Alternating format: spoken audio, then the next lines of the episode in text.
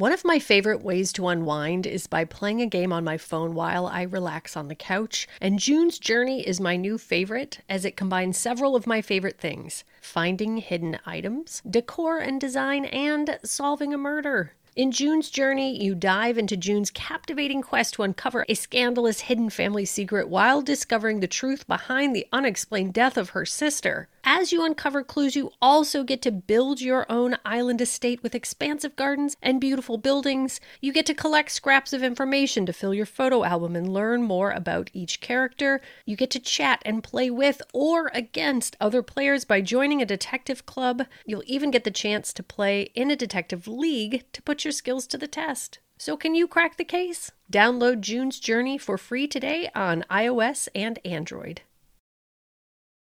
This episode contains adult themes and is not appropriate for all audiences.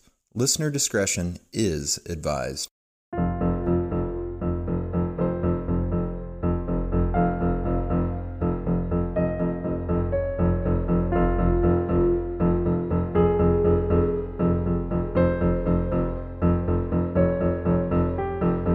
Hello, the world. This is They Will Kill, a true crime podcast. I'm Sadie Eck, And I'm Courtney Eck. and we're your hosts, and we are still sisters. Mm-hmm. And we are here to talk to you today about some murder. More murder. Max murder. Ultimate bodacious murder. it's not bodacious. It's, It's pretty bodacious. It did take it did take place in the 80s, so I Okay. think if there is a murder to label bodacious, this would be it.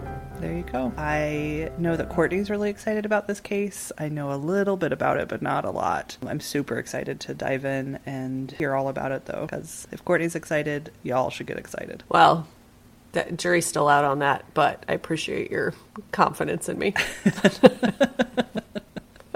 I got it. I got enough for both of us. That's today. right. No, I am very excited about this story. So, just a really quick backstory on this case. I have a friend whose name is Jordan Firstman. He's a brilliant comedy writer. He writes for Search Party on TBS and the other two, which is a goddamn hilarious show on Comedy Central.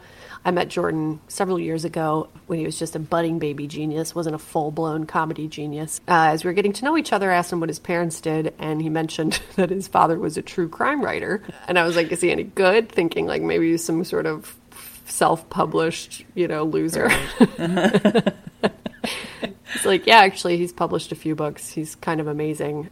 And then I quickly forgot about the conversation until recently when I was like, I want to do a crime, like an Ann Rule level, you know, like 80s, 90s, big, bodacious, like you mentioned before, true crime story. And I remembered that his father, my Jordan's father, had written this novel. And so I looked him up. His name is Richard Firstman. And this book is called A Criminal Injustice, A True Crime, A False Confession, and the Fight to Free Marty Tankleff. Ooh.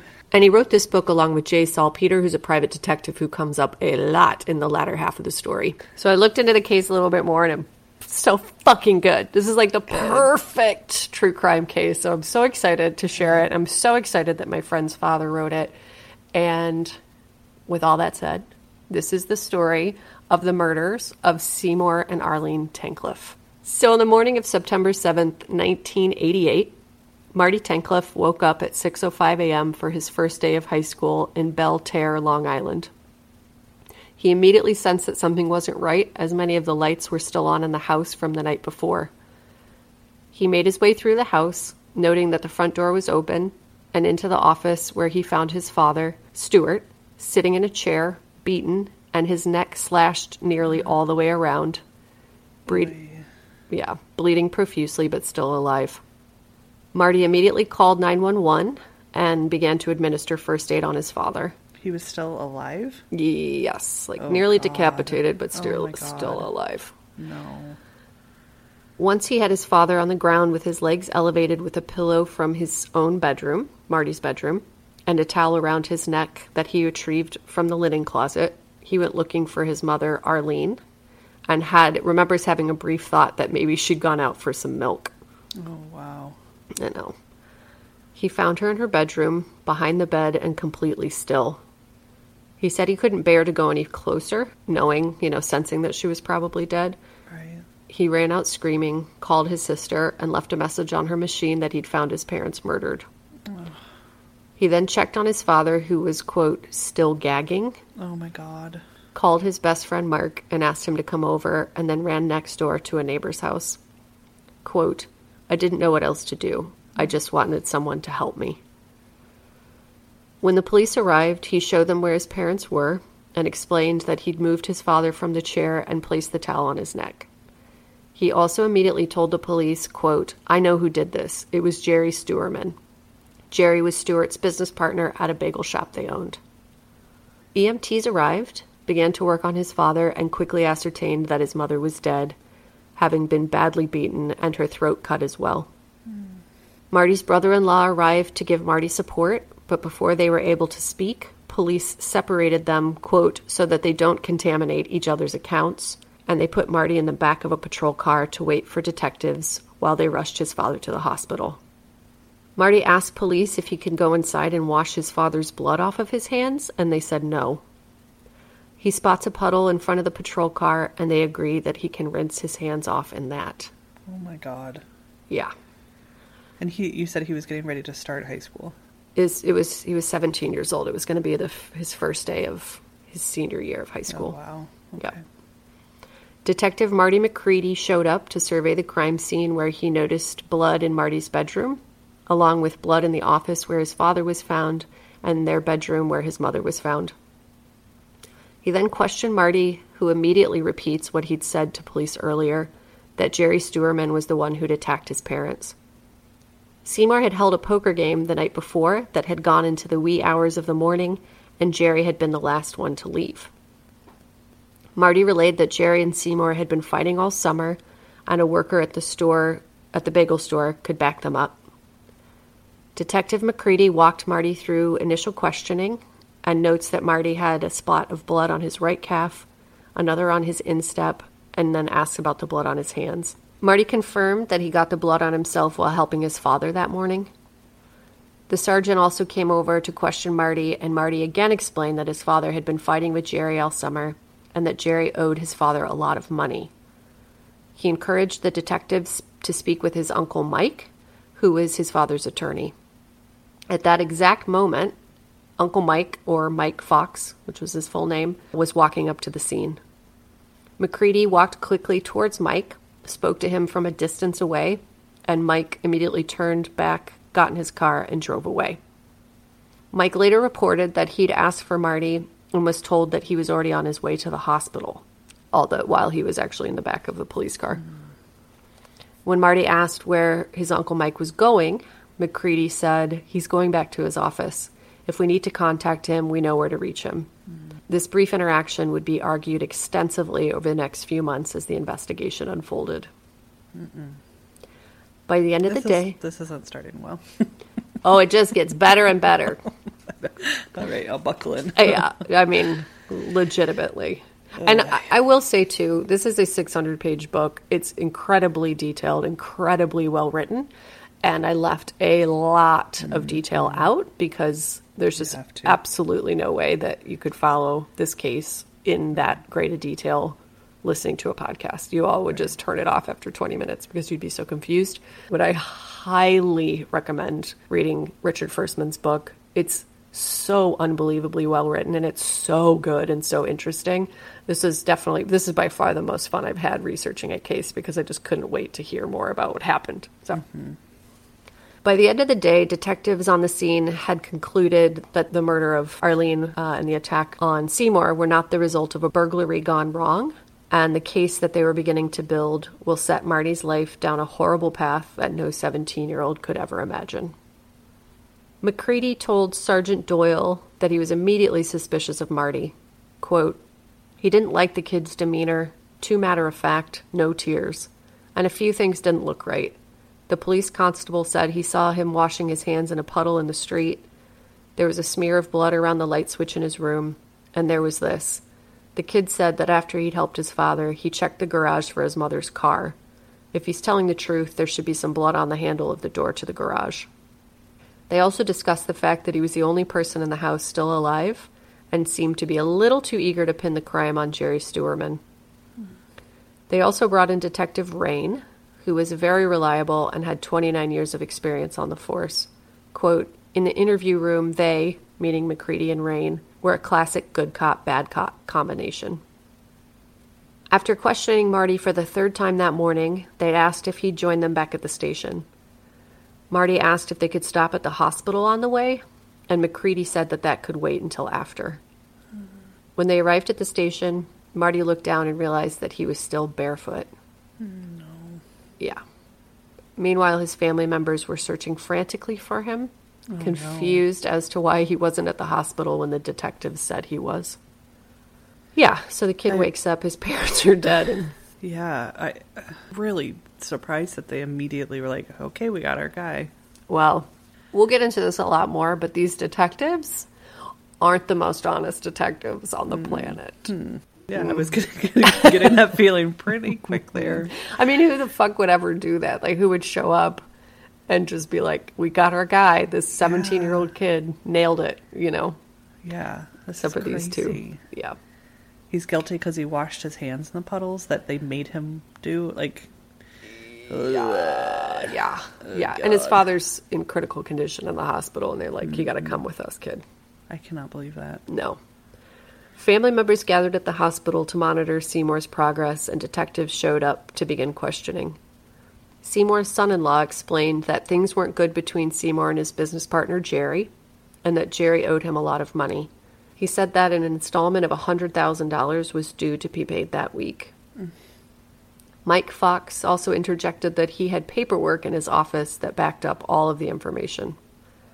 The family asked where Marty was and were told that he'd gone to the station to brief detectives on Seymour's business dealings, specifically with Jerry, and that he'd be driven to the hospital when they were done. Can I mean I know police can just kind of lie a lot.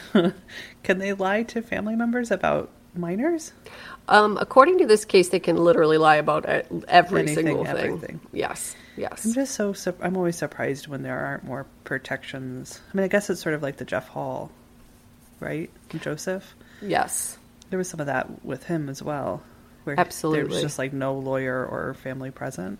Yep. But yeah, it's just shocking to me that you can practically kidnap someone, child. not yeah, not give Yeah. them any representation, and just lie to their family about why you have them in custody.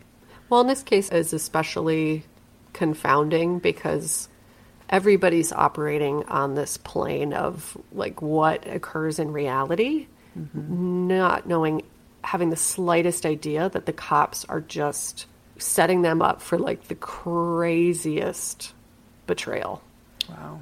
So Mike Fox and the other family members agreed that someone should be at the station with him, but just as someone was about to leave to go find him, there was a big commotion as Seymour was being transported to a new hospital, and everyone agreed that they should go too in case difficult decisions needed to be made or legal paperwork needed to be signed.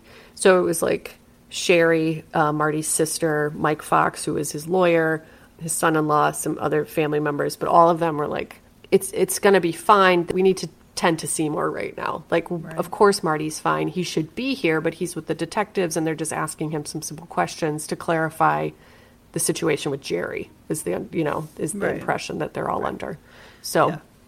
Which would be the right impression if you aren't like assholes. exactly right. like Yes, the cops. Right. exactly. Yeah. So detectives began questioning Marty, asking him about the hemorrhages in his eyes, which were from a nose job he'd gotten recently. Oh. I know. They asked him about school and girls, and then finally launched into more questions about that night instead of about his father's business dealings, which was the pretense, on, you know, under which they brought him down to the station. Mm-hmm. They'd asked him very specific questions about his family's habits, including who used which towel. Eventually, Marty broke away from the questioning to lament that he was adopted by his parents when he was two, and he didn't know what was going to happen now that he was an orphan. Mm. Rein reminded him that his father was still alive, so he wasn't an orphan yet. So finally, they began to question Marty about his father's poker games, where people would win or lose thousands of dollars, and his father's business affairs. They also questioned him extensively about his parents' wealth and the fact that he'd be the main beneficiary if his parents ever died.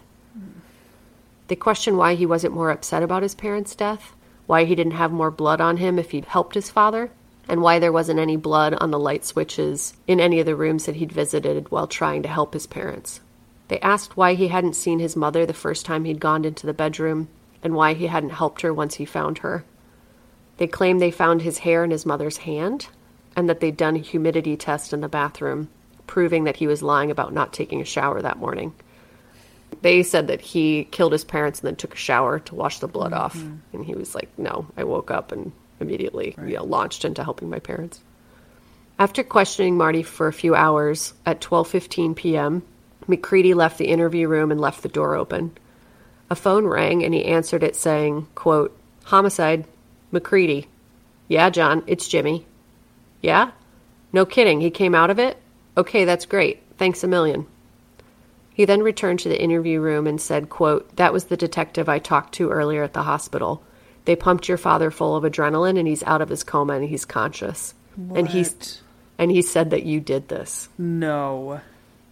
Yeah. Mm, no. Marty couldn't believe his ears. McCready claimed that they'd taped his father's full account and they could play it for him later. Marty continued to deny his involvement, saying that maybe his father was confused because he'd seen him before the attack. He'd said he'd take a lie detector test, and the police refused to give him one. Eventually, he asked, quote, Could I have blacked out and done it? Oh, God. Meanwhile, Mike Fox was on his way to the office to collect the papers on Jerry Steuerman when he heard on the radio that Marty was being questioned in relation to his parents' attack. He immediately called the station to have it put on record that they were to cease questioning and have Marty transported to the hospital where his family was. This call was made at 1:22 p.m. At 3 o'clock, Mike Fox called back, inquiring why Marty hadn't been delivered to the hospital like detectives had confirmed they would. He was informed at that time that Marty Tankleff was under arrest for murder. Mm. So he, No. I know. So he basically called, you know, 30 minutes too late. Wow. Basically, Marty was confessing just minutes before God. Mike Fox called and said stop questioning him. If he had called just a few minutes earlier, they never would have gotten the confession. So, a little bit about the family. Seymour Tankleff was the epitome of a wheeler dealer, get rich quick kind of businessman, and he had his hand in endless dealings. Quote Describing Seymour Tankleff as a businessman is a little like calling a shark a tropical fish. he made his first million in insurance, then sold the business and fashioned his voracious appetite for wheeling and dealing into a second career as everybody's partner. Friend, relative, neighbor, perfect stranger, Seymour wanted to be in business with you. So he was sort of like the 80s version of Shark Tank, That's what I'm getting at. Yeah, except not very good at it. Like kind Okay. of kind of amazing at it. They had a lot a lot of money, but didn't always make the most sound business mm. decisions as you'll find out. Quote, Seymour was a dynamo, Ruth Tankleff once said. He was tall and gorgeous and everybody loved him. Seymour could sell you the moon. Seymour and Arlene met when Arlene got a job as a secretary and Seymour was her boss. Mm-hmm. Both were unhappily married at the time. Seymour was 10 years older, and Arlene loved his grand lifestyle as she was a city girl through and through. Seymour had a much older daughter from his first marriage, and the two decided to try to adopt another child. After having a devastating experience with starting the process to adopt a little girl only to have the mother change her mind, mm-hmm. Seymour engaged in the very quiet and under the table process of adopting young Marty. Hmm. Marty looked up to his father and couldn't have fit better into his father's life, absorbing his ways and following in his father's footsteps as a successful young entrepreneur. Quote, in elementary school, he would buy candy from liquidation stores and then sell it from a briefcase at school at a nice markup. He did so well that the principal told him he had to stop because he was putting the school store out of business. so Marty was always showered with love, attention, and things. Seymour once told his sister-in-law, quote, I love Sherry. She's my daughter and I really love her, but I'm mad about Marty. Wow. Yeah. Marty even got a souped up pink pickup truck with Pink Panther emblazoned across the hood. Oh, And man. they talk about how he was at the, you know, he was at a store and it was out front with a sign on it. And he was like, ah, dad, I love that truck. I really want it. And his dad's like, you know, absolutely not. And then Marty walked outside and he was like, all right, how much for the truck? Don't tell my kid. Oh God, I know. my heart's exploding. I love these people. I basically love everybody in the story except for the bad people, which are, there are many. Right. Um, Unfortunately, I, I love all the good people very much. the bad Yes. people are the worst possible people. right. Marty cooked alongside his mother, and, quote, she was bringing me up to have good morals and manners, how to treat a lady the right way, how to cook, how to clean. As early as I can remember, I could cook for myself, clean for myself, do my own laundry. Marty was a very kind and generous kid, but was also described as spoiled and had an ego that put people off a bit. The family did have a few issues, namely Arlene's issues with Seymour's gambling and the fact that he rarely included her in his business deals. She also never got along with his daughter Sherry, and after kicking Seymour out of the house for some time, negotiated essentially cutting Sherry out of his will, Oh no. with the exception of the interest accrued on a trust that they'd set up for Hofstra University. Hmm. Which was also very strange because they didn't have any connection to Hofstra University. He just made Seymour feel cool to set up a trust for them. um, Sherry was not aware of this fact at the time of her parents' attack. She didn't know that she'd been cut out of the will. So Mike Fox immediately went to work to find Marty a good criminal attorney and landed on Bob Gottlieb based on a colleague's recommendation. Gottlieb immediately contacted Marty and directed him not to speak to anyone until he arrived, including his sister. An hour later, police told Marty that they'd located his sister and asked if he'd like to speak to her, and he did. Quote, Rein, the detective, looked at him squarely, Marty later recalled, and told him like an angry parent, You're going to tell your sister what you did, and you're going to tell her that you're really, really sorry. The police asked if they could tape the conversation, and Sherry said no. The police complied with her denial, which is um, essentially like the only time that they ever complied with anything, like did anything legal in this case. The conversation went as followed. Quote, I'm sorry, I'm so sorry, I'm so sorry, Marty said by both his and Sherry's account. I'm in big trouble. I need psychiatric help. I need you to be with me wherever they take me. Marty, I will be with you. Wherever they take you, I'll be with you. Marty, did you tell them you did this? Yes, Marty said, because they made me. Oh, buddy. The police later said that he acknowledged the attack when speaking to his sister, but they left out the part about them coercing him to do so. Mm-hmm. Like they do. Like they do. Gottlieb arrived a while later and remembers thinking Marty looked like a little baby in his white paper jumpsuit, and that it was impossible to imagine the slight teen attacking anyone. Arlene's sister later said, quote, Arlene would have picked him up and thrown him through the window. Her husband Ron later added, quote, Everything about Arlene was tough. Her personality, her size, her strength, it was who she was. Whoever did this would have looked like he went through a war. Wow. Arlene had clearly put up a fight before she died, and there wasn't a single scratch or bruise on Marty. So Mike, I want to see a picture of her now, like right now. I know, I know. she sounds like such a badass. Such a badass. So Mike walked Marty through the police interrogation, and in the end, he asked why he confessed when he hadn't done it. Quote, They had me believing that's what happened. This is a direct quote verbatim from the book. It was only after his release from the crushing pressure of the interrogation room, a force he was to compare to having an 18 wheeler bearing down on his chest, that he began to recover his bearings enough to reclaim his own reality. I mean, but can you really imagine, if, like, waking up, finding your parents either dead or very close to No. dead, then getting like scooped up, put into an interrogation room. You don't have shoes on. Yeah. sure he didn't have food. He's in complete shock. He didn't eat for 20 hours. I left that detail, but he didn't eat for 20 hours, yes. Yeah, I mean, like, I don't know. Don't like, I don't have coffee, and if a policeman was like, "Hey, tell me that you killed somebody, and I'll give you some coffee." Oh for- you know, God! like, I would on. actually kill somebody. They'd be like, "Kill this guy to get out of your coffee." no problem. Yeah, no, I, it's you know, like poor kid, and uh, I, you know, it's incomprehensible. It really is. And then you know, add to the fact, like I said before, like you're working under the assumption that police are going to do the right thing, that they just want to ask you a few questions, Right. and then they're going to take you to the hospital where your dad your dad is dying in critical Right. condition. and there would be no reason for them to make up a story that the your dad is telling No! that you killed. You know that. Yeah. Yeah. And so reconciling with all these multiple realities at once and you're 17 years old and Yeah, you you'd feel absolutely crazy.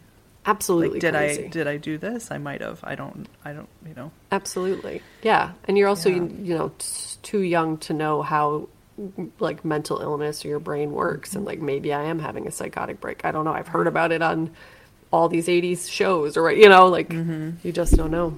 Right. So, uh, again, read this book if you're interested. But he goes into a multitude of cases that these specific detectives handled in not so legal ways. Like, Right. so far beyond immoral, straight into illegal. Long Island. They're in Long Island in Suffolk Okay. County. Yep. So, one case they talk about is how they secured a confession after tying a piece of paper to a man's penis and putting it into a paper shredder. I'm sorry. Yes. That's how they got him to confess Yeah. to do murder. Think, do you think that was coerced? Probably. so their their rate for oral confessions was ninety four percent oh. compared yeah man compared to the averages of fifty five to seventy three percent in other large suburban counties and other states. And this was 1988. Yes. Way before anybody knew anything about coerced confessions. That was not something, you know, that had come to the forefront yet or that any or nobody about, like not allowing police to put penis Type- in shredders. It was fully legal back then. No, that was even in the eighties, you weren't allowed to tie a paper to a man's penis and put it in a paper mm-hmm. shredder to get him to mm-hmm. confess to a murder. You could do just about anything else but that.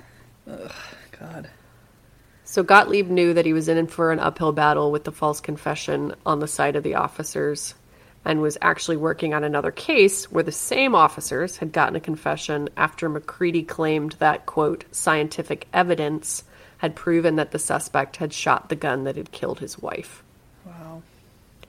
And it hadn't. Right. They had one thing in their favor.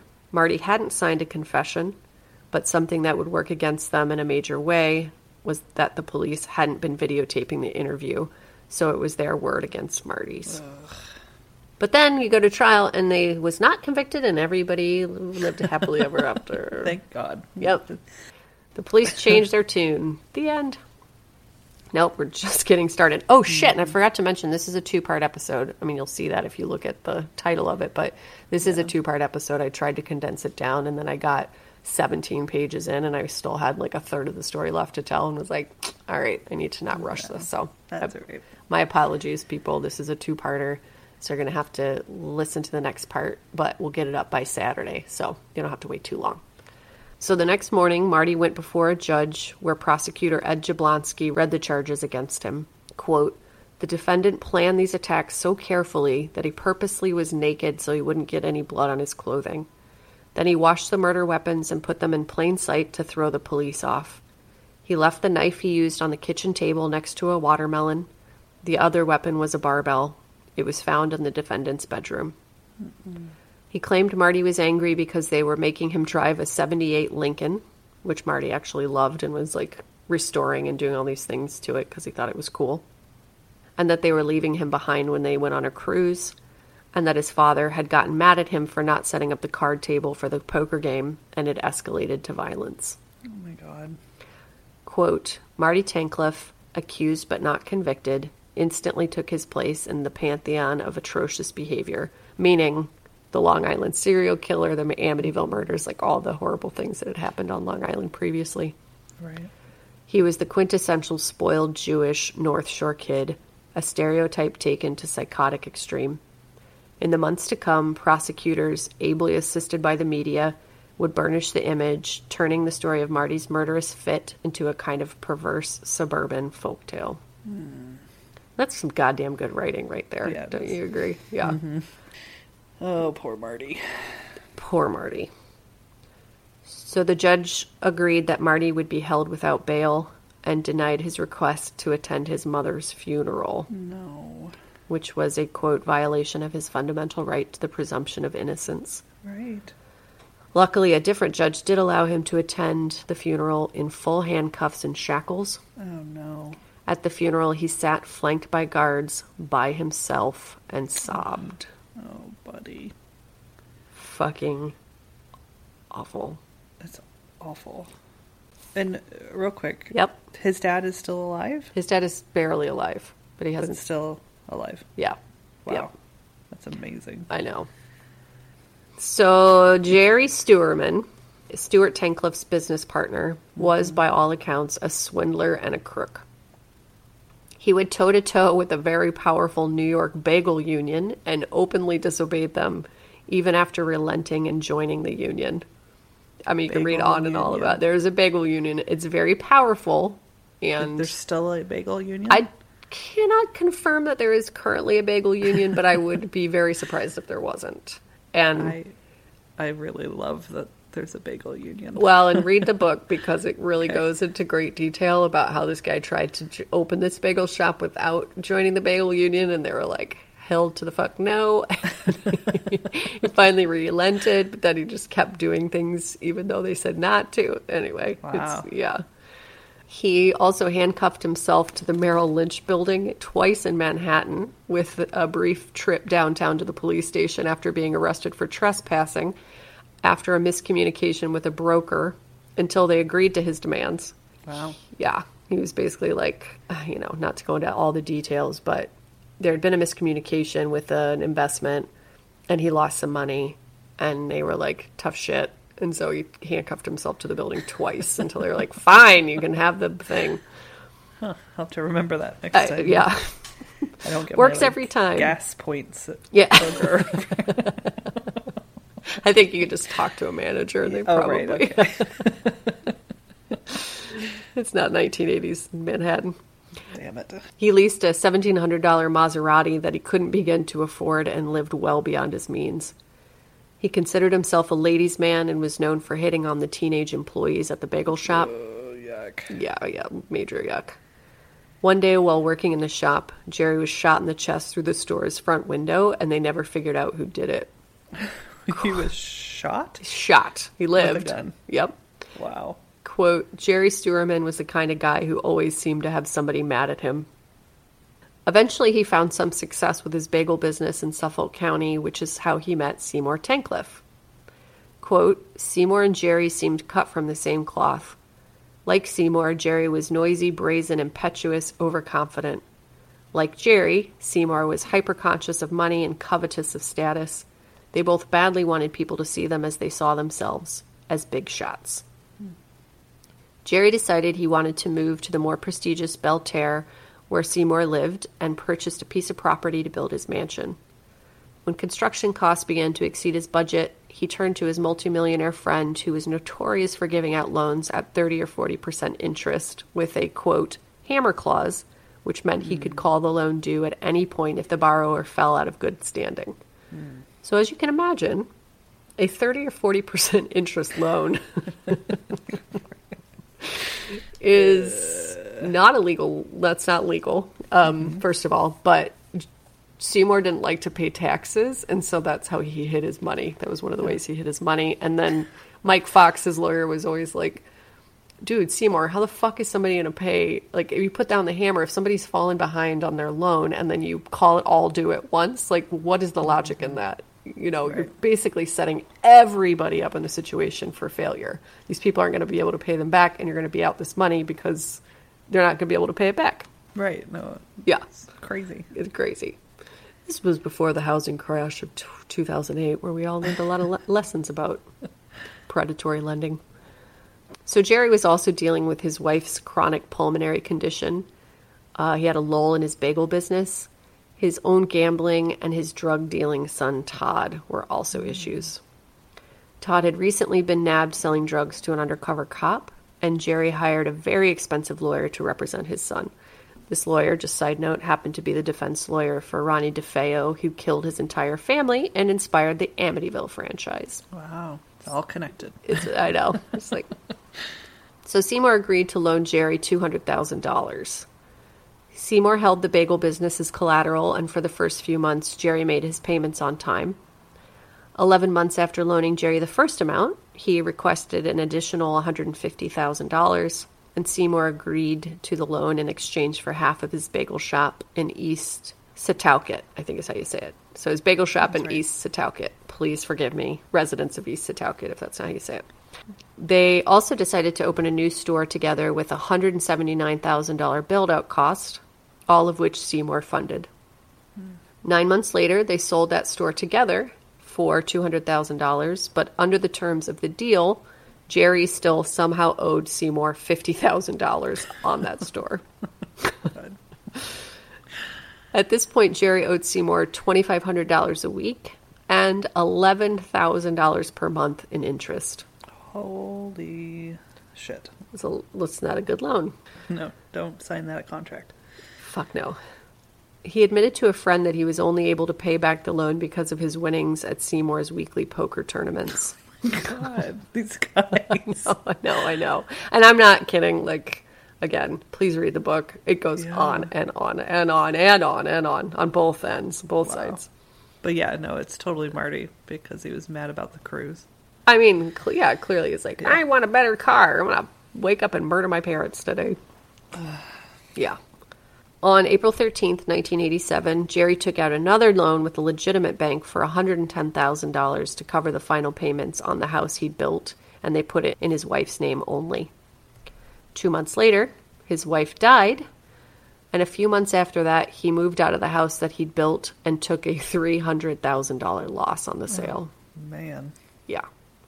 He also owed three casinos $9,000 each, $4,000 to his carpet installer, and he owed the Suffolk County Department of Finance and Taxation $141,863. Wow. So this guy had no reason, I mean, he's a chill dude, just completely Yeah. relaxed. No reason to feel deal. stressed. Wow. Puts things in perspective, you know? I know. I know. I've been a little lax on my credit card payments since the virus hit. I'm like, oh God, my credit. I'm like, no, it's fine. you're no, you're no Jerry. Yeah. It's no surprise that Jerry began to fall behind on payments, and Seymour was understanding for a while and even gave him some room to try to get back on his feet. Eventually, though, he learned that Jerry had invested $30,000 in a quarter horse without telling him. What? Yeah, they actually had a quarter horse business together Wow. Yeah. It's like a hobby business. Right. But yeah, Jerry had gone behind his back and invested $30,000 in a quarter horse and had also started the process of opening a new bagel store for his son to run. And Seymour and Arlene suspected that it was a front for the drug operation his son Todd continued to run despite his previous arrest. Wow. Yeah. So the hotshot Amityville lawyer was good, really good and got Right. Todd off completely. And so Todd, rather than be contrite and learn from his mistakes, just ramped up his drug dealing operation. Got a bagel front. Yeah. And then his dad was like, you know what would really help you make a ton of cocaine money? Wow. Yep. It was the 80s. Yeah. yeah boys will be boys. It's the 80s. And again, sell some cocaine at your dad's bagel shop. Seymour began to call the debts due, starting with the $50,000 note on the bagel shop that they'd sold. Over the summer, their fighting escalated, their paranoia grew, and to make matters worse, Arlene claimed that Jerry had made a pass at her while his wife was dying. Quote, Why would I go out with an Avis when I'm married to a Hertz? was her response. Just I, fucking to, I wish I could go to 80s cocktail party with Oh my right god. Mm-hmm. Long Island cocktail party, no less. Yeah, God. I know. I'm just closing my eyes, picturing myself there. I start yeah. to feel anxious later. That's where I'm going to go. I've found my happy place. Yes, Seymour and Arlene Tankleff's Mm-hmm. mansion in guys. Belterre. Everyone who knew the couple claimed that Arlene was actually the one putting the most pressure on Seymour to put the hammer down on Jerry. Seymour also had other high interest loans that were teetering on default and was realizing that maybe his endless risky business dealings weren't the most shrewd investments. Quote, Seymour and Jerry, it seemed, were hurtling toward each other from opposite ends of the track. Both men were beginning to panic. When Seymour began to express that he was afraid of what Jerry was capable of, friends encouraged him to make a report with the district attorney so that it would be on record. He did not take his friend's advice. Damn it. I know. On Friday, August 26th, Seymour told Mike Fox that he was going to call all of Jerry's loans due and that Jerry would have to pay, quote, because I know where the bones are buried, meaning hmm. Jerry's son's continued drug dealing. And I'm going to let him know I know unless I get my money back. On September 6th, Seymour's housekeeper overheard him shouting on the phone, quote, I don't give a shit. I'm coming tomorrow morning to get my money, so you better have it. Hmm, man. But I still think it was probably Marty who killed his parents. Yeah, I mean, yeah, clearly. Right. The guys resolved it over a handshake and a nice round of golf. When crime scene investigators learned that Marty had confessed to his parents' crime, they paid special attention to his bedroom and bathroom, even removing the entire drain assembly to test for blood or tissue, and they cut away the section of wall surrounding his light switch. So they basically were like, all right, we'll take what he confessed to, quote unquote, confessed to, and just fucking just laser focus Right. in on that only. Right. The investigators also noted that there was no blood in any of the rooms in the house except for the rooms the victims were found in, and the rooms couldn't have been further apart in the house. So, if he had ran back and forth multiple times, he was basically running from opposite ends of the house, and there would have been blood everywhere. Right. When investigators released the home to the family, the first thing they noticed was a copy of the letter Seymour had sent to Jerry demanding the $50,000 note in plain sight on top of Seymour's desk. Ugh. The letter was spotted with blood. No. Relatives also said that the detectives never interviewed them due to their disinterest in any information counter to the claim that Marty had done it. That's So crazy. They seemed to only interview friends, feeding them information as they spoke, and cherry picking their accounts to gather details they could use against Marty and their claim that he chose that night to kill his parents so that he could blame Jerry. That's so crazy. It's like the all the clips of Dateline when they're feeding their the people they're interviewing. Yes, that's ex- The- exactly right. Yeah.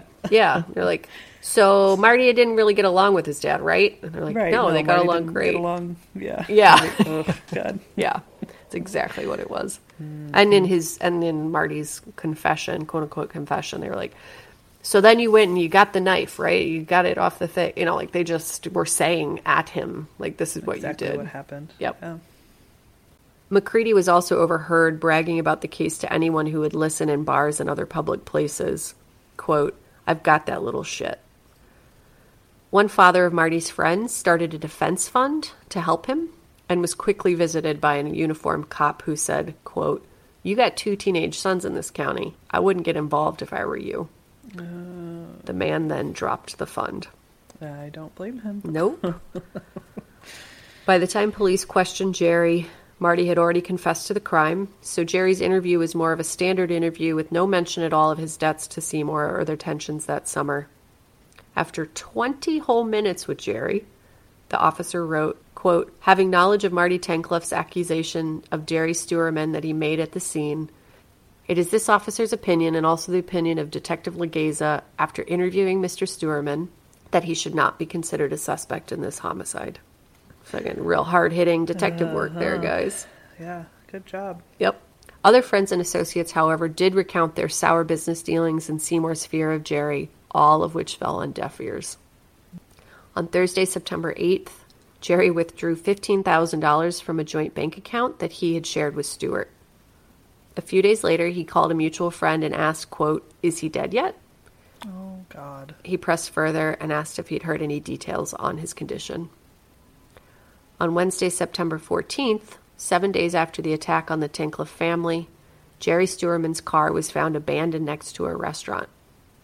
The car was still running, the driver's side door was open, and Jerry was nowhere to be found.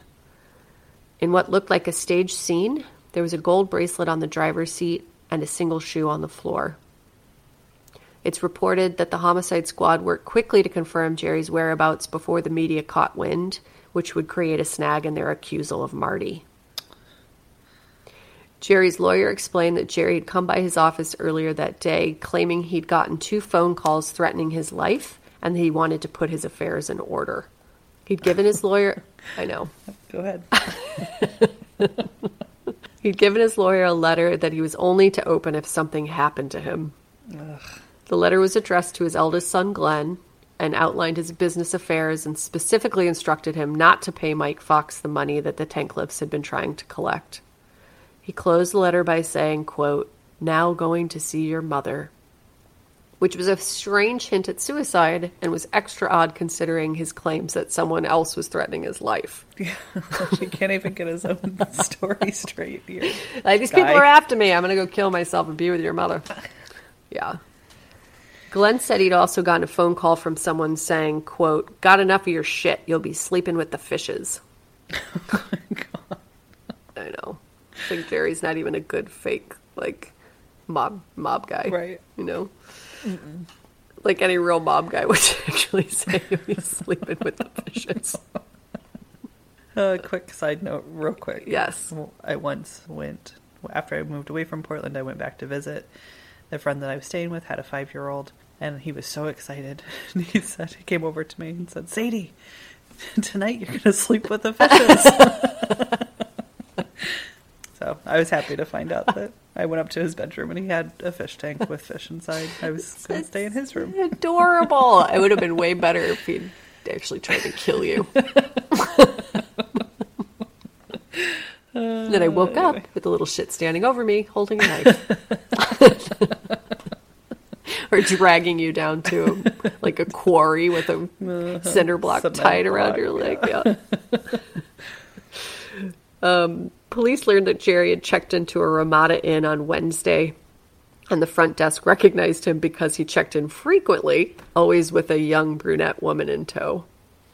When he checked out on Thursday, he'd shaved off his beard, cut his hair, and was in a more understated clothes with dark glasses. But it was Marty. But it was right? Marty. Yeah, mm-hmm. this guy's Clearly. yeah. Just give a guy a break. He, he was like really wanted to reinvent himself. Right. Needed a haircut. Yeah. Marty's attorney was thrilled when they learned of Jerry's disappearance, but his feelings were deflated when he spoke to the prosecutor, who claimed that the disappearance had nothing to do with the Tankleffs and that they were still pursuing Marty's confession. Mm. Quote, It was bizarre to me, Gottlieb recalled. He's actually telling me, Oh, come on, you don't really believe this has anything to do with the case? I was disgusted. It was clear to me that they were just locked in. They already told the world that they had gotten a confession from this young kid and held press conferences announcing that they'd solved this case in a matter of hours with the crack homicide detectives. So now I know there's no interest in getting to the truth. I can very well be representing somebody who did not commit these crimes, and I know that the Suffolk DA and Homicide Squad will do everything possible to destroy Marty and an attorney who tries vigorously to represent him. Mm. I knew at that moment that we were involved in a war. Oh. Can you imagine? You're like, bingo, sweet. This is clearly this guy did it. And then they're like, what are you talking about? Marty confessed. I mean, I I don't want to talk about politics too much, but that's sort of how I feel every day of my life. right Ah. Like, yeah. Good point. Okay. Yeah. No. This this is the like this is bad enough, right, guys? Right. Like, we Like, all we no. all agree that this is crazy behavior. People are like, No, but no, just he make didn't it say it. whatever. No, Yeah. he never said that. I'm like, I actually, I'm like literally hearing. I could I, it. I like to drink bleach. It's delicious. There's nothing wrong with a little bleach drinking. My parents did it. yeah. No- Oh God. Anyway, Anyway. Police successfully spun Jerry's disappearance as unrelated to the Tankleff attacks, and two judges denied Marty's appeals for bail. Finally, a third judge approved bail at a million dollars. On Monday, September 23rd, Jerry's girlfriend came home to a message on his answering machine that was just the word pistachio spoken in a male voice, and she figured out it was Jerry because it was their mutual favorite ice cream. She called, yeah, she called police who tapped her phone. And when a call came in later in the day with nobody on the other line, they were able to trace it to a hotel in San Francisco. They faxed a photo of Jerry to the hotel, and an employee confirmed that he had checked in the day before under the name Jay Winston. They tracked down Jerry in the hotel in San Francisco, who'd claimed he'd staged his own abduction so his family would get $2 million in insurance. He, re- he realized later that his family could only collect if he was found dead, and even then it would take seven years for the policy to pay out, which wouldn't help his family at all. Oh my god. Police asked him where he'd been for two weeks, and he said he'd met a woman on a plane and explained how he'd been having a hard time. and she encouraged him to visit the New Age Healing Center, uh, Esalen, in Big Sur. So he'd gone for a weekend retreat. Seems legit. Everybody needs a break. Yeah. Uh, yeah. Also, Esalen is like really hardcore. It still exists. I looked it up. It's really hardcore, like self help, intentional community. It's not just like a place for a guy like Jerry Steuerman, but he's like, yeah, sounds good. Fuck it, I'll give it a shot. Ugh. He'd then driven to San Francisco and across the bay to Oakland to have his hair weave serviced. He'd then driven to LA where the police had intercepted him. They explained that they needed to question him, but not because he was a suspect, but because he knew that they would be the center of Gottlieb's defense strategy, and they wanted to get their facts straight. God. After questioning Jerry, McCready, quote, offered some friendly advice. He wrote in his case report, quote, We explained to him that he did not have to return to New York with us if he did not wish to. In view of what Steuerman had told us, I explained to him that he might be better off returning with us, taking care of his personal problems, and then returning to California at a later date if he wished to do so. Wow. Steuerman then decided to return to New York with us. The three of them, Rein, McCready, and Steuerman, actually stayed in LA for two more days, and nobody knows what went on during that time. Just had a little boys' It's like weekend, a little boys' Stooges retreat. over here. Yeah, man. Yeah. Wow. Police were careful to let the media know that they'd found Jerry, but that his disappearance was just the result of a stressed out man overburdened by his responsibilities who needed a break. Jerry was clear with the police, his family, and the media that he had attempted to stage his own death for a fraudulent insurance payout, mm-hmm. but no formal charges were lodged against him. Unbelievable. Yeah. This guy. Yeah. He like won the police lottery. Not only is he going to get away with multiple crimes, he made some good friends along the way. Yeah. Yeah. They're like, Unbelievable. Ah, it'll be all right. You can tell the entire world that you staged your own death to defraud your insurance company, but let's just hang out in LA. Just like Yeah. meet some chicks. Have you been to the Hollywood sign? Exactly. I just, I'm appalled. Let's go to Griffith Observatory while we're here. Yep. On September 14th, McCready brought Gottlieb his and Rein's written account of Marty's interview. According to them, Marty said he'd gone to bed planning to attack his parents. They claimed that Marty attacked his parents with a knife and a barbell. Quote, according to the detectives, Marty told them how he went about trying to cover his tracks. He washed the knife and barbell in the shower and then went back to his bedroom, laid down and thought about what to do next. At 6:10, he decided to call 911. He then went down to the office and found that his father was still alive, but he figured he would die before the ambulance arrived. He went back into his mother's bedroom and saw that she was dead. He made the call from there. He then got a towel and a pillow to make it look as if he'd followed the 911 operator's instructions. He made sure that he got his father's blood on his hands to show he'd tried to help his father. He missed the blood on his shoulder when he'd showered. He screwed up. Oh, I forgot to mention earlier when they were interviewing him, he like his hoodie had slipped and they noticed a spot of blood on his shoulders, and the police were like, "Oh, gotcha." Like, I know. They go back and back and back to this fucking spot of blood on his shoulder. When Gottlieb showed Marty the confession, he hysterically denied giving any of the details. Marty also had never initialed his Miranda rights or signed the confession, as Mike Fox's call to cease questioning had actually interrupted him doing so. It was the only small miracle in a series of unfortunate events to occur that day. On October 6th, Seymour Tankleff finally succumbed to his injuries and died.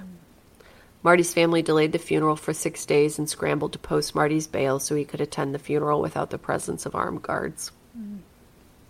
I won't go into all of the details, but the police and the press amplified their villainizing of Marty, and his school announced that he wouldn't be welcomed back because of, quote, the knife incident, which was a moment the year before when Marty had been goofing around with a friend and jokingly said he would kill him and pulled out an ornate switchblade. A teacher had witnessed the knife, and now the school was claiming he was kicked out because of it. Gottlieb eventually got the results of the forensic report after putting pressure on them to have it released because they just sat on it and they didn't give it to him. And none of the hairs from the scene were a match for Marty. There was further testing done on the knife and the barbell police claimed were the murder weapons, and zero blood evidence was found. The uh, expert actually said that he would have actually had to like take apart the knife, clean it so thoroughly with like a very heavy duty detergent, and then put the knife back together for them to find nothing on it. Wow. They examined the drains from all over the house. Again, no evidence of blood or tissue was found in the accumulations of hair and soap buildup. They also could not explain how, if Marty made four trips between the two rooms to savagely beat and nearly decapitate his parents, why hadn't they found a single drop of blood in any of the other rooms? They also found some of Seymour's blood in Arlene's room, which contradicted the police account that Marty claimed he'd killed his mother 1st Then came the matter of the will. Sherry had never been informed that she was all but cut out of her father's will due to pressure from Arlene, and she was understandably furious when she found out. She was also unaware that her parents' friends would be Marty's guardians until he was 18, and she immediately hired a lawyer and began to put pressure on Marty, who was mostly living with her at the time, to split the will with her. So she. I Guess I'm a little confused. Okay, so The. Basically Marty had given guardianship to his friends and not Sherry, who was an adult, you know, like a full-grown Okay. adult, um, because Arlene didn't want her to raise Marty because Right. Arlene, Arlene didn't like her, and he had also like cut her out of the will, uh, with the exception of like a meager interest from the Right, right, Hofstra. I remember that Yeah, part. yeah. So Okay. she wasn't happy about any of it. They hadn't told her any of that. You know, like you're not the beneficiary of anything, and you're also we don't trust you to raise our kid. So she was Mm-hmm. pissed. Poor thing. I know. Mike Fox and the Tankleff's friends encouraged Marty to have Sherry speak with them about the will, and eventually her frustration grew to the point that she had Marty move in with her parents' friends full time, and she formally challenged the will. Hmm. The friends' fears grew as they became concerned that Sherry would turn on her brother, as she figured out that his conviction would mean that she would inherit everything. Oh no. I know. On March 6th, the trial began to determine whether or not the judge would allow the confession to be presented in court. Again, I won't go into all the details because there are many. Uh, but the two main factors that didn't bode well for Marty were that Mike Fox had actually falsified a claim that he told police first thing in the morning when he'd stopped by the Tankleff house that they weren't to question Marty. So they think that Mike realized how badly they had all fucked up by letting Marty into police custody and not like following up. And he, you know, the the Tankleffs were his best friends. He loved them dearly, and so out of just like guilt and desperation, he claimed later that he had told the police at that point that they weren't allowed to question him, which was not true. Okay. The other thing was that the judge was nominated for district attorney. Uh, his name was Tisch. And Marty's defense asked him to recuse himself from the case, citing a conflict of interest. He refused, and they filed a formal complaint, which resulted in the nomination actually being retracted. So the oh. people, you know, whoever nominates people for district attorney were like, yeah, that's too messy. We're retracting our nomination. Hmm. So essentially, they started out the process of the court case by royally pissing off the judge. On May 8th, the judge ruled that the confession would be admissible. Oh no. And I wrote, Of course he did, because this kid can't catch a single fucking break. Seriously. It continues. On April 23rd, Judge Tisch swore in the jury and welcomed a criminal justice class from a nearby high school who would be watching the trial. No. There was also a news camera in the room for the first time since 1952. Wow. The ban on news cameras in court had recently been lifted, and Marty's trial would be the first to be broadcast, complete with a graphic that would announce the return to the case. So they would like go to um, uh, like a daily news or commercial break, and then when they came back to the case, like they would break for lunch basically, and then when it was time to come back to the case, this graphic would pop up with Marty's face on it Oh no. and an announcer announcing, quote, This is a News 12 special report, the murder trial of Martin Tankleff. Wow. I know. One by one, witnesses took the stand to recount their stories, many obviously influenced by the media coverage of the case. One notable account was from Marty's classmate who had driven by that morning and stopped to speak to Marty briefly. Quote, I said, Hey Marty, how's it going? And he said, Last night someone killed my mother, tried to kill my father, and molested me. Marty had never said anything about being molested, and the girl was interviewed about the statement before the trial where she admitted that maybe she'd misheard it, but on the stand she was pretty adamant that there wasn't anything else that Marty could have said that morning, despite his hysteria and tendency to babble. The media ran with the story, and of course, the prosecution leaned into it as an example of the quote inconsistencies in Marty's statements about what had happened on the morning of the attack.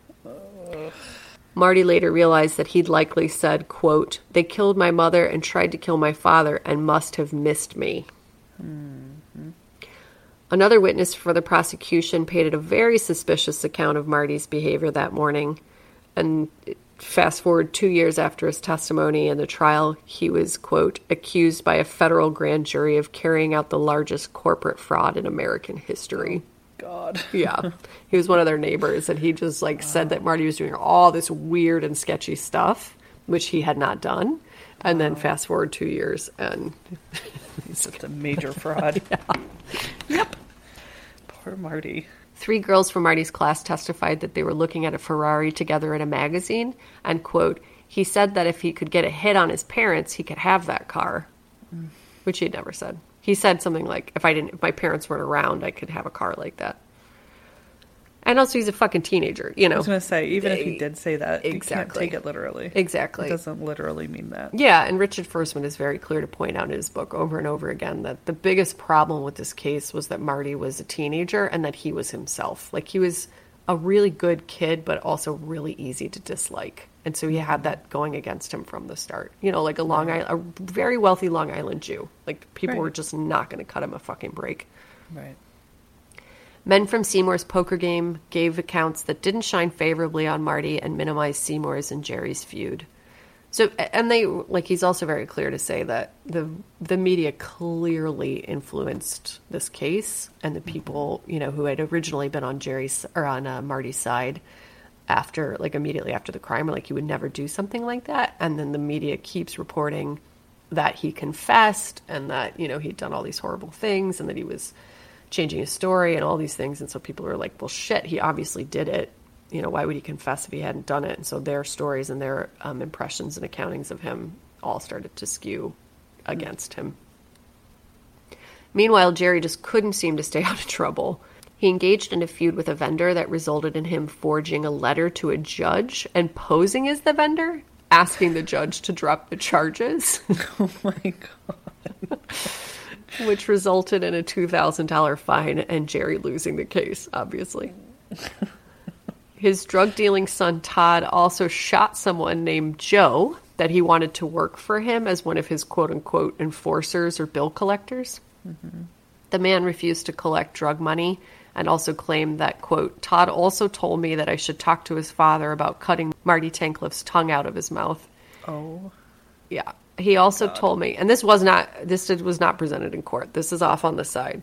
Well, I mean, why would it need to be presented in court? It wouldn't matter. You could say these things in court. They'd be like, ah, Marty still did it. Fine. Yep. He also told me that he wanted somebody whacked for 10 grand, but wouldn't tell me who.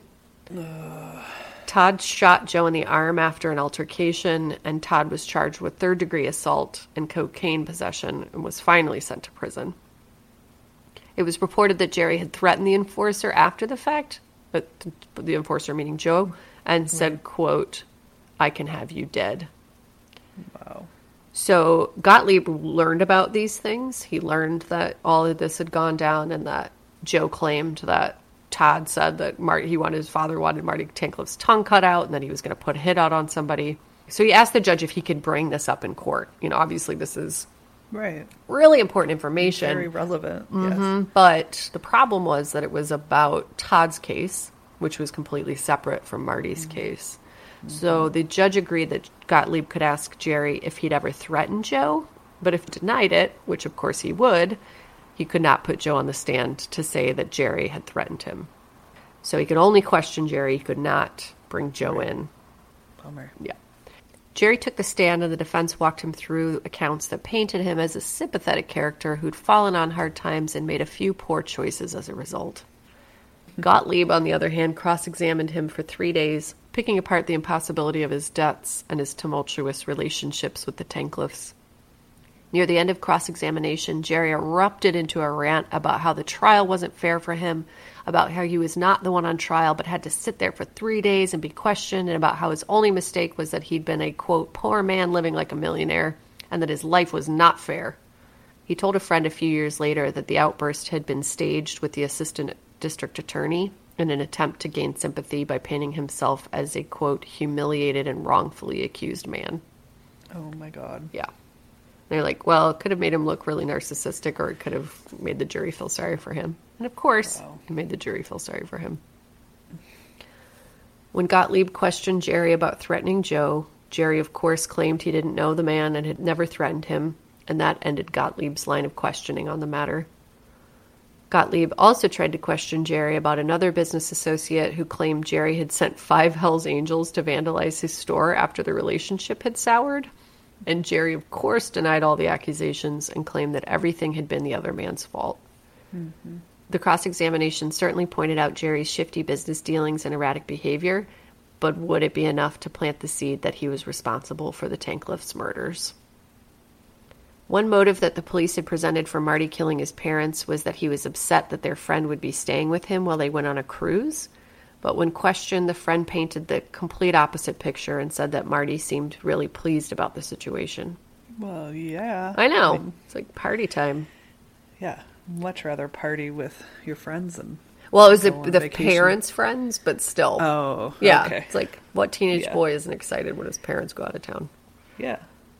When experts presented their lack of forensic evidence based on the police account, the prosecution presented other experts that could show how their claims could still line up. Quote, as they reported their findings, the forensic experts revealed the case to be a kind of hall of mirrors. The prosecution focused on details like three tissues found in Marty's pocket, one of which had a spot of his mother's blood on it. They claimed it got there when he killed his mother, as he said he'd never interacted with her body to try to help her. They also examined a loofah from his shower, which they'd claimed was wet on the morning of the murder, backing up their assertion that he'd showered after murdering them. It also had a slit in the side that police claimed happened when he'd cleaned off the knife. Marty said the loofah had come with the slit when he'd purchased it. The prosecution was also able to present a blood spatter expert who contradicted Marty's claims.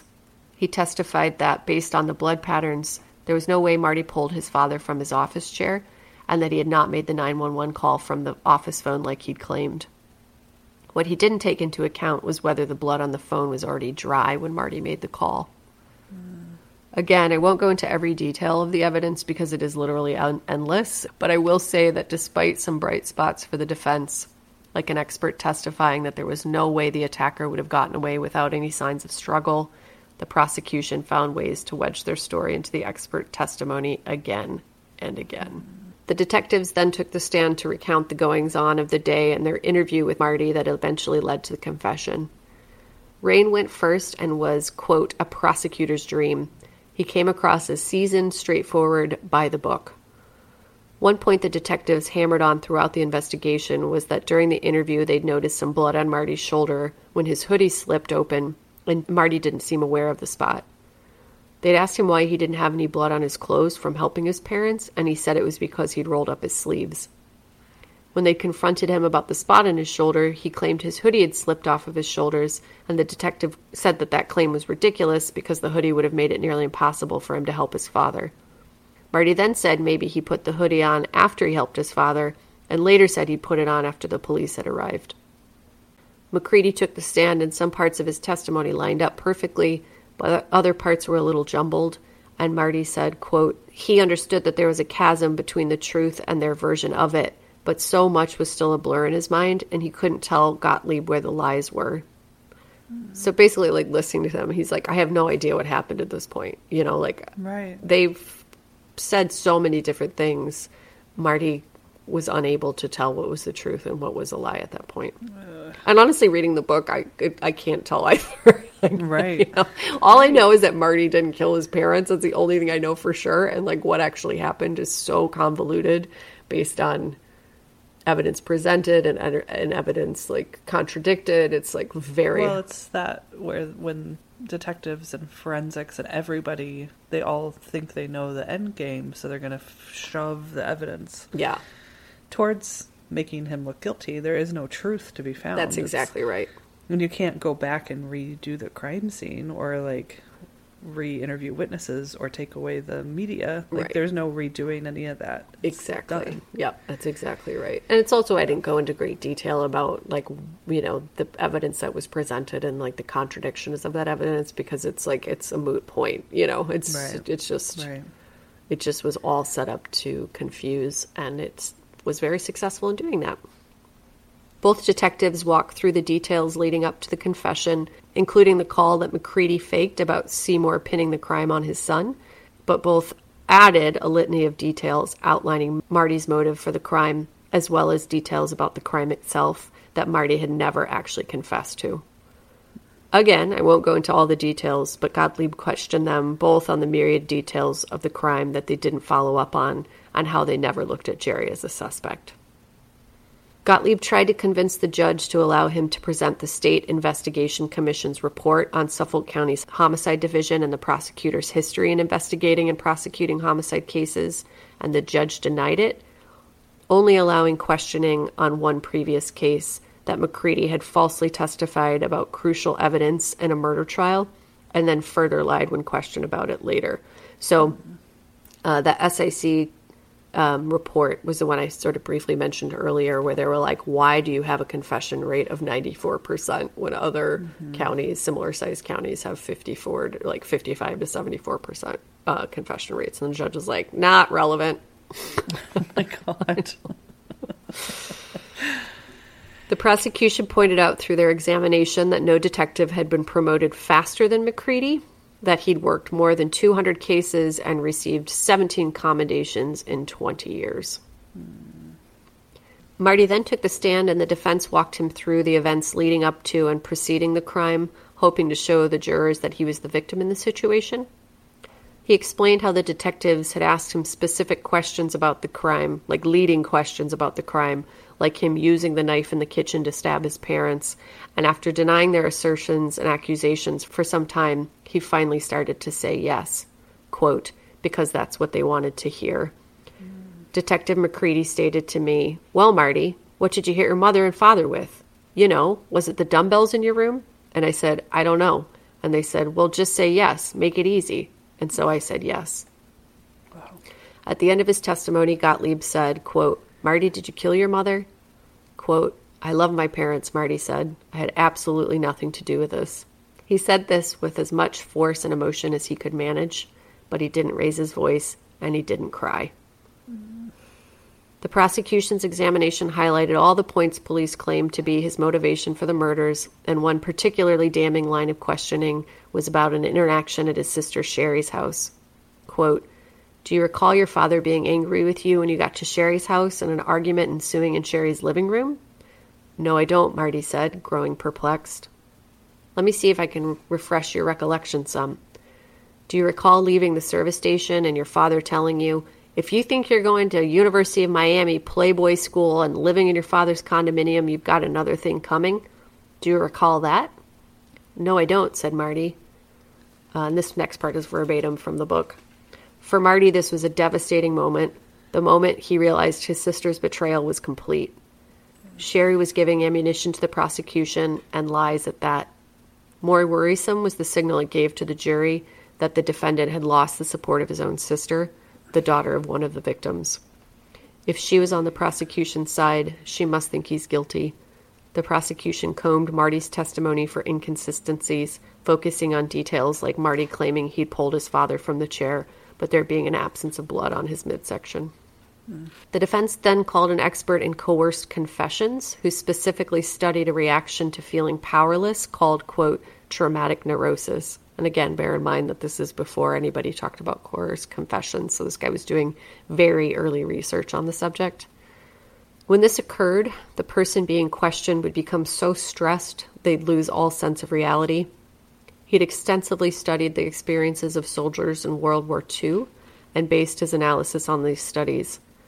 He talked specifically about a soldier who'd watched his friend be blown to bits by a bomb and then picked up a couple of his limbs that were left calmly walked them back to camp and laid them on a table, saying, quote, Here's Ken. In the end, his testimony was deemed, quote, too out there to sway the jury. The defense presented several witnesses who backed up their claims that the Tankleffs had a wonderful relationship as a family and a deeply volatile relationship with Jerry Steuerman.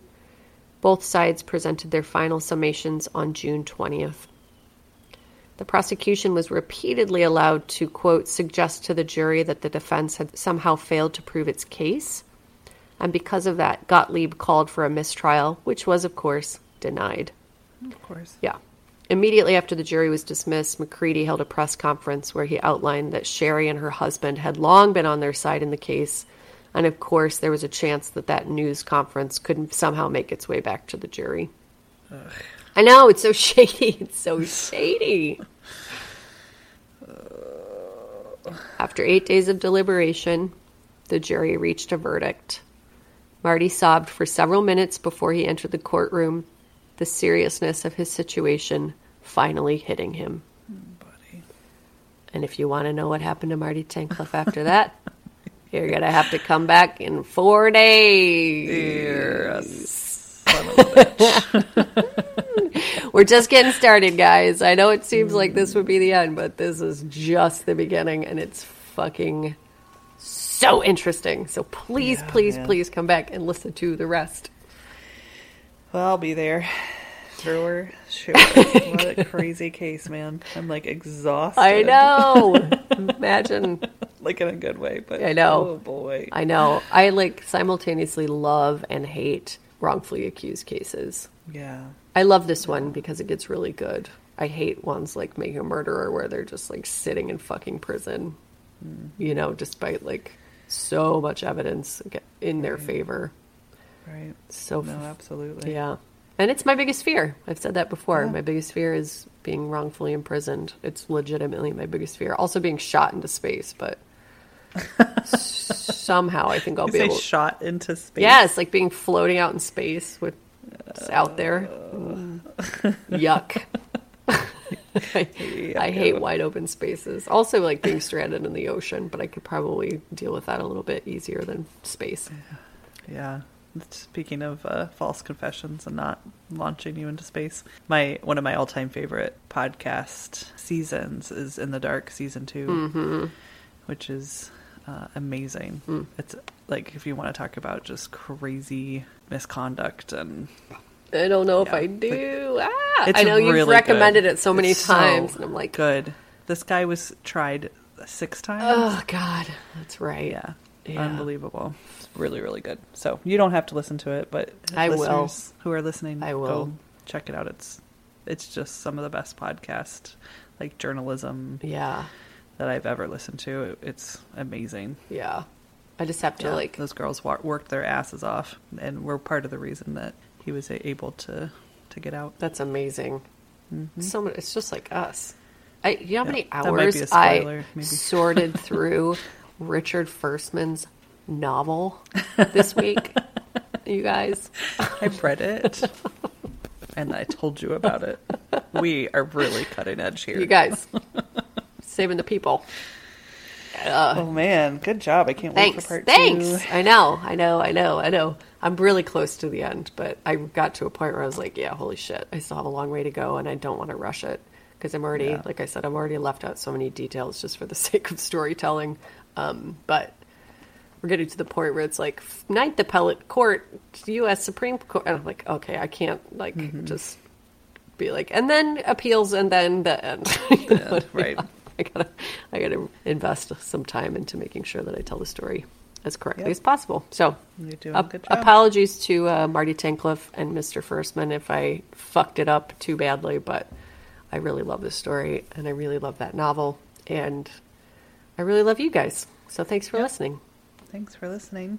Uh, Any quick businesses? Yeah, man, I got some serious businesses. And first of all, I want to criticize my sister for st- stealing Nikki McKibbin's thunder when it comes to season one of American Idol, in which Nikki McKibbin placed third. And I still don't believe it it. turns out Jennifer Hudson placed seventh on season three, which is totally unbelievable, and I completely understand why you would think she'd place mm. third because she should have placed third. Like seventh? Yeah, I think that I probably was brought into some interrogation room at some point in the last like whatever You suffered- 10 years, fifteen years. Yeah, you suffered like, traumatic "Listen, neurosis. Listen, Jennifer Hudson was in season one.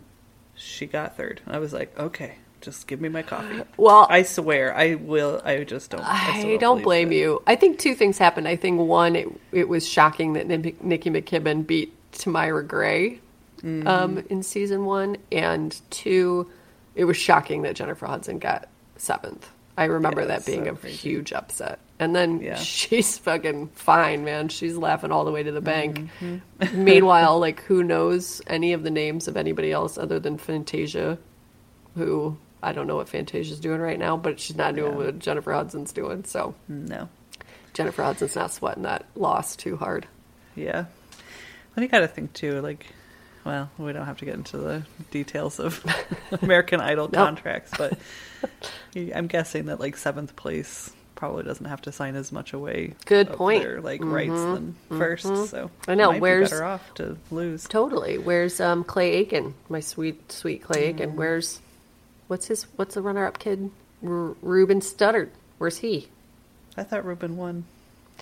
Where's both of them? I don't know. I mean, who knows? At this point, don't take my American Idol memories as fact, you guys.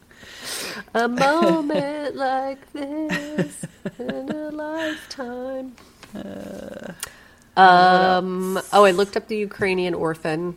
Who? Oh. Thank you. Yes, and there aren't You're really on it. updates. While I was like, it's such a fascinating case. But the orphan is living with her parents again, as far as I could tell. So Really? yeah, I forgot that they moved to Canada because their son is a physics uh, like prodigy. He's an actual certified genius. Yes, so they they lived Oh, in that's right. yeah they lived in Lafayette, Yeah. Mm-hmm. Indiana, and they like set her up with an apartment. They're like, "You're 22 or whatever." They set her up with an apartment, moved to Canada so that he could be a physics genius, and then the cops or whatever were like, "Oh, we're pretty sure you just abandoned a child," and so they came back to the United States and took her back, and um, and then that's kind of the last I heard. That's the last Okay. information. So whether or not they, So crazy. I know, I know. Um, also, big news: Sadie got adult adopted by HelloFresh this week, so that's Oh yeah, I finally decided. I was like, "What did I?" Yep. Yeah, I'm having some quarantine blues over here, just cooking and Cooking, eating and cooking. planning. And my husband's an amazing cook; he does a lot. He's an amazing cook. But a lot of times, deciding like what we're gonna eat is up to me. So I did. I signed up for HelloFresh. I'm gonna do it for a week. Maybe it'll uh, be life changing. Welcome to the I'm family. excited about it. Thanks. You're welcome. Thanks. Yep, it'll increase our chances of them sponsoring us if they see that we both have been customers, right? That's right. Are we suing them? I can't remember. yeah, I think so. Are we suing No, them or MTV? I don't remember. HelloFresh. Oh yeah, for stealing my uh, adult adoption campaign to get adult adopted by HelloFresh. Yep. Should we I sue? feel like we were suing somebody else too, but I don't. I Yeah. can't keep up with all the lawsuits we have out there. uh, Our just- giveaway just- was a success. Yay! Congratulations! Yep, we did. so um, excited. We got two. Our first and third place winners live in Australia and New Zealand. Um, so which is wonderful. It's wonderful. it's like the upside is that we have listenership in foreign countries, and then Yeah. like the slight downside is that I was like, oh shit, postage. it's I'm fine with it. I'll so spend great. a little extra money to yeah, absolutely. send goodies to our um, Australian and New Zealand followers. listeners. Yeah, no That's doubt right. about it. No doubt about it. The, congratulations, you guys. Yeah, I mean, really, the fact that we have enough listenership that we're sending things to other countries is so amazing. Fuck yeah, yes, absolutely. Yeah, that it's not just our mother listening is I know, amazing. like my wife who can't mm-hmm. actually listen to all the episodes. She'll become, um, she'll be like, "It's too scary." I'm like, you know, I yeah, Ryan Ryan tried his best. He really did. He like hung in there for I think it was Jeff Lundgren that did him in after that when he was like, I'm done. I cannot Like I love you. I, know. support you. I cannot. I, don't want to know. I know.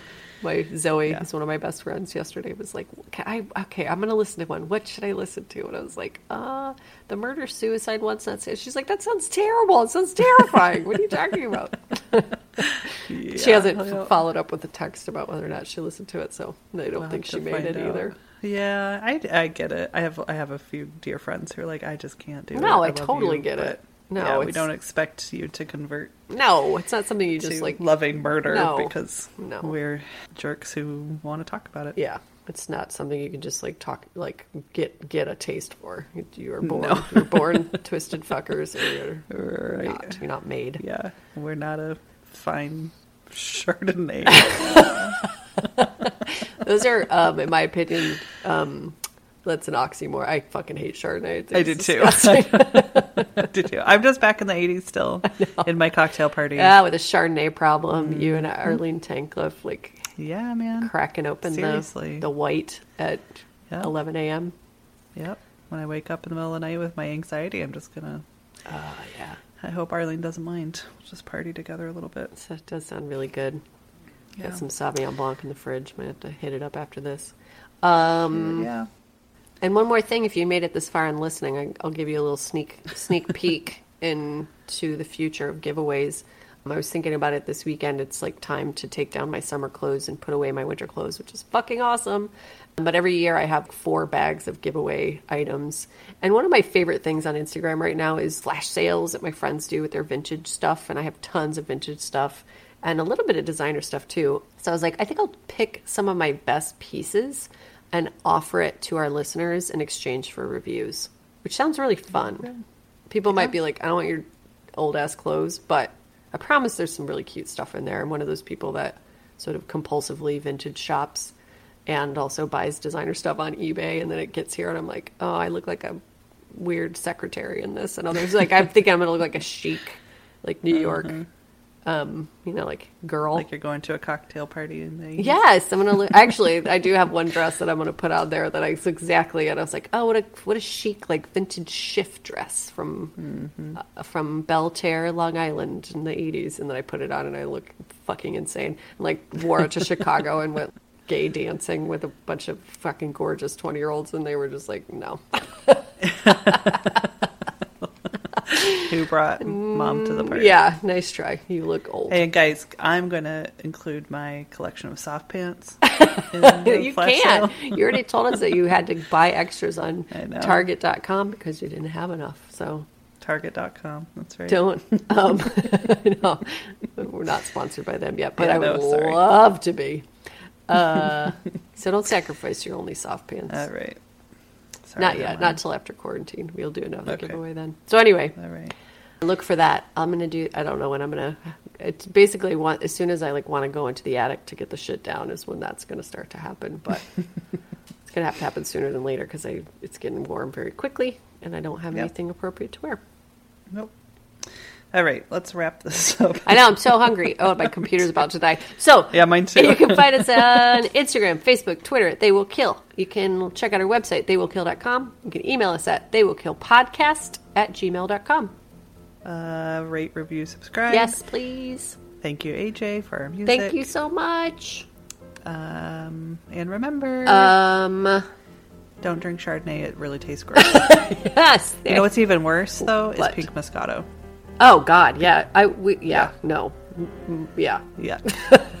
no. uh, you know what? It's even worser than that. What?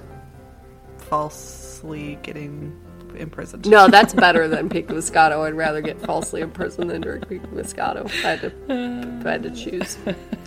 All right, you guys, we love you All so right, we love you. much. We love Thanks you. for listening. Goodbye. Goodbye.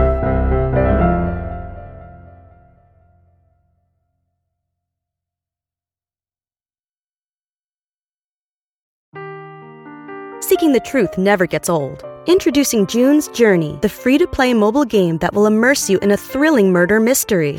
Join June Parker as she uncovers hidden objects and clues to solve her sister's death in a beautifully illustrated world set in the roaring 20s. With new chapters added every week, the excitement never ends. Download June's Journey now on your Android or iOS device or play on PC through Facebook Games.